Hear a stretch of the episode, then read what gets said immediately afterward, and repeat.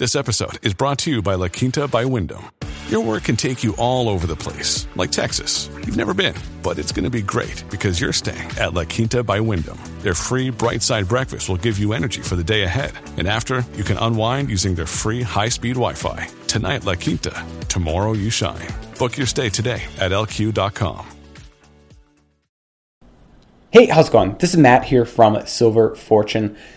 So in this video, in this podcast today, we'll be talking about silver, gold, and hyperinflation. Of course, hyperinflation, or just inflation in general, is an often quoted reason as to why individuals choose to buy precious metals in the first place. Of course, they've been proven, over the years, the decades, the centuries, the millennia, as being able to maintain, to preserve their value despite the inevitable inflation of fiat currency, the inevitable rise and fall of empires and markets and etc.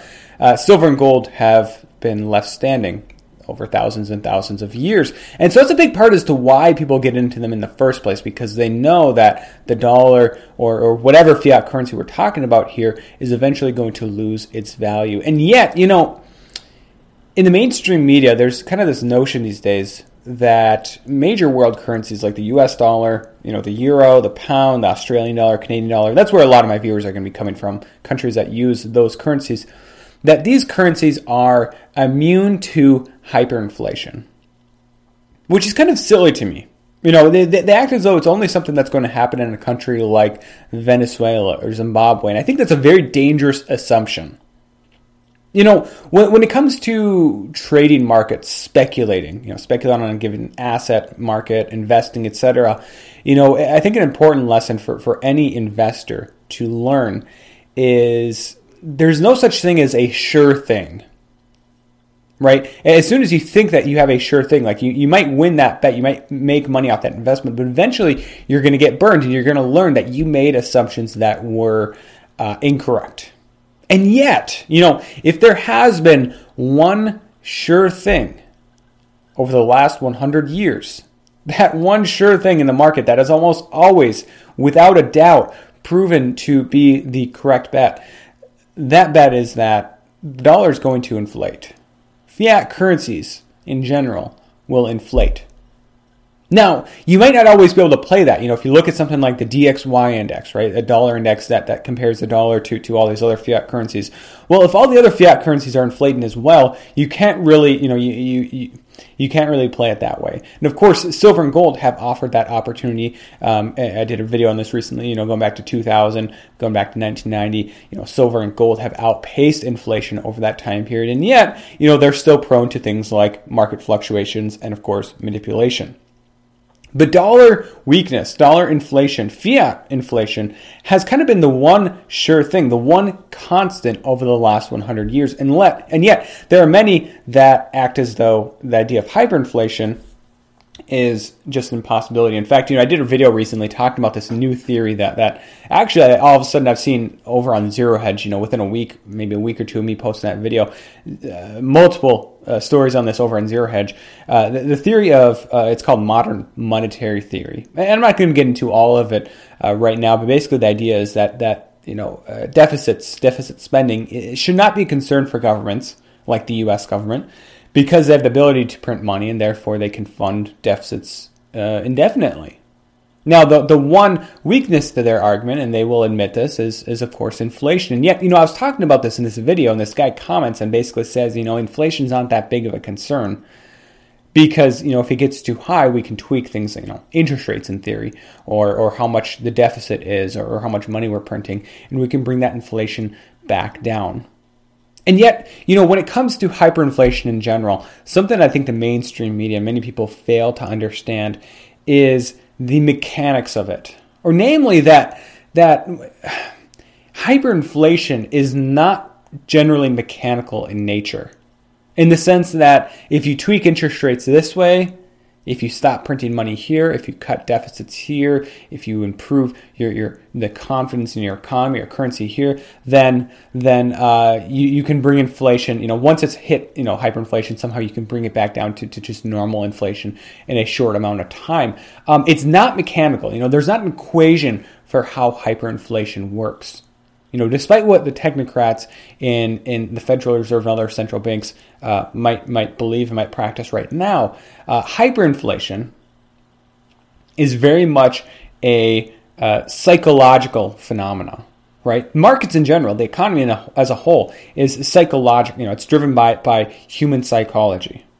Decisions. I mean, at the core, it comes down to decisions that drive the economy, drive things like consumer decisions. And so when it comes to hyperinflation, it oftentimes is a psychological reason. I mean, look at a country like Venezuela, right? A country that you know, starting a couple of years ago, started to experience high amounts of inflation, and it just ran away after that.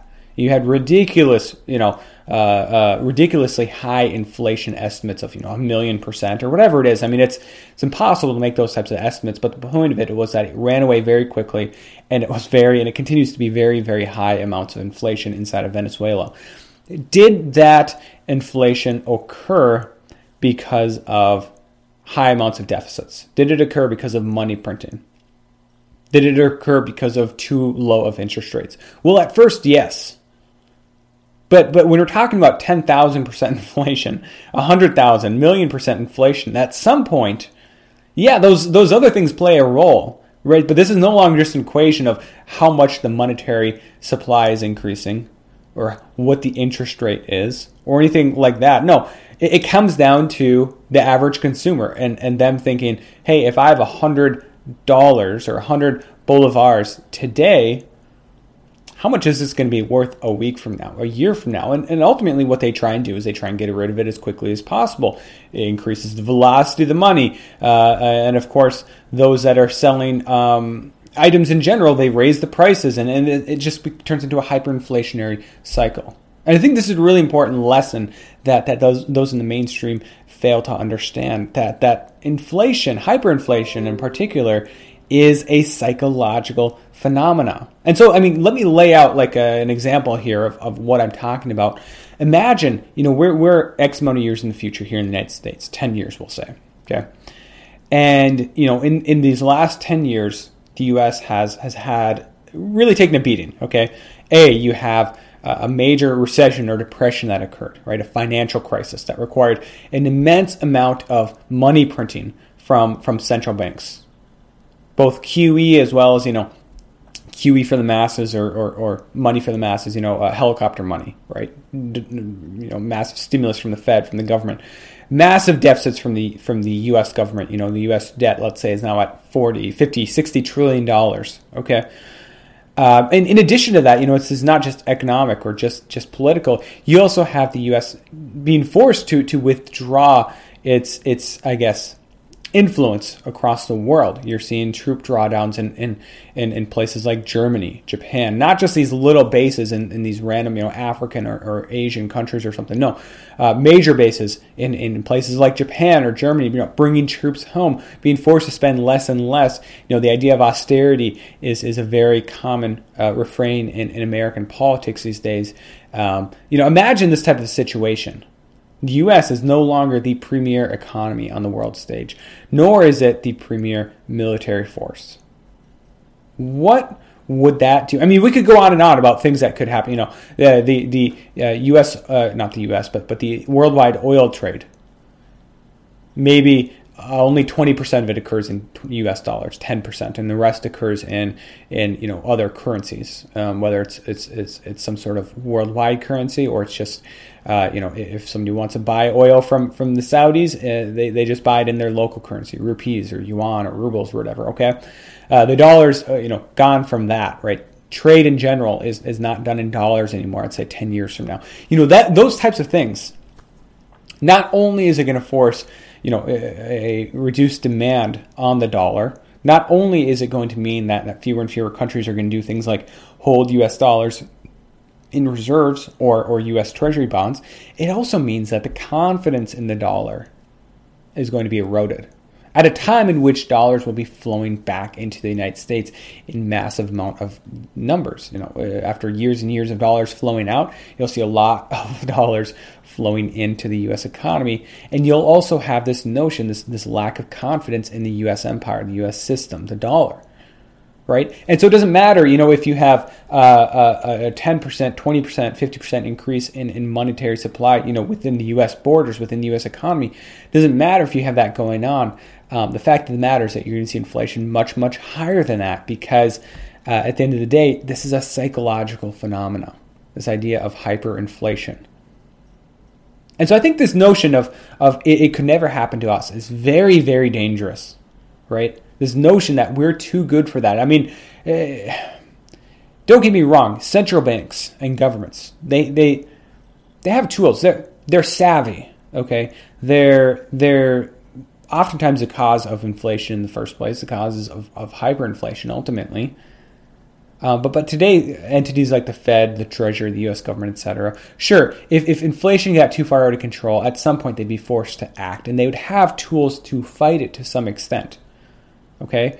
And the reason I bring that up is, you know, if you think that we're too big to fail, I mean, look at the Roman Empire. They underwent a hyperinflationary collapse of their currency, along with an entire collapse of their empire, right?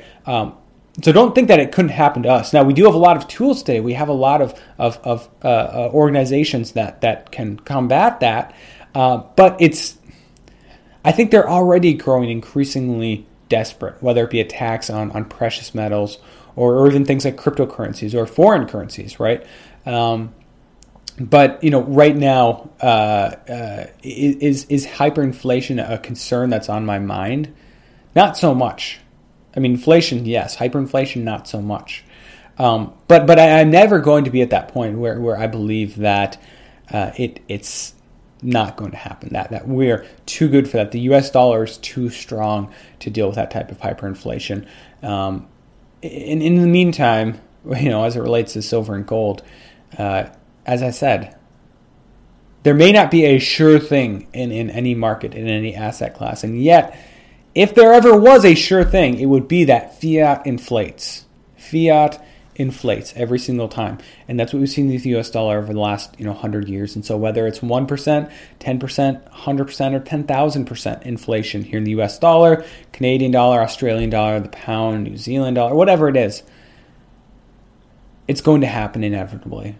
And that alone is reason enough for me to decide that, hey, precious metals, that's a place to be when it comes to preserving wealth. Never mind the bull case for silver and gold, strong bull case, strong reason to think that, hey, it's going to significantly outpace inflation in the future. Sure, topic for another video. If we're just focusing on preservation of wealth, hedge against inflation, there's, I think, in my opinion, no better place than silver and gold. Of course, don't take any of this as investment advice. Make these decisions for yourself. But again, I think it's important to understand that when it comes to things like inflation or hyperinflation, it comes down to decisions, individual decisions, and human psychology. This is not something that you can drop an equation for, right?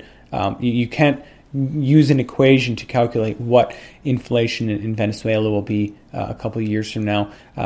There would have been very few, if any, equations that could have predicted this hyperinflationary collapse on that time period in Venezuela in the first place. And so this is a psychological phenomena, and it is something that happens time and time again throughout U.S. history or throughout world history. And I think it's folly to believe that it couldn't happen to us, whatever us is to you. So as always, thank you guys for watching this video. If you do want to help me out, the number one thing you can do, you've already done, that's listen or watch this video, listen to this podcast. And I'm on most major podcast platforms if you want to check me out over there. You know, Google Podcasts, iTunes, Spotify, etc. I think I'm on Spotify. I'd have to check. But if you want to go above and beyond, you know, liking, commenting, subscribing, those things help out a ton. Leaving a review if you're over on a podcast, even just a star rating, whatever it is. Those things help me out a ton. As always, though, I'm just happy to have you here in the first place. So thank you guys from the bottom of my heart for watching this video, listening to this podcast, and God bless.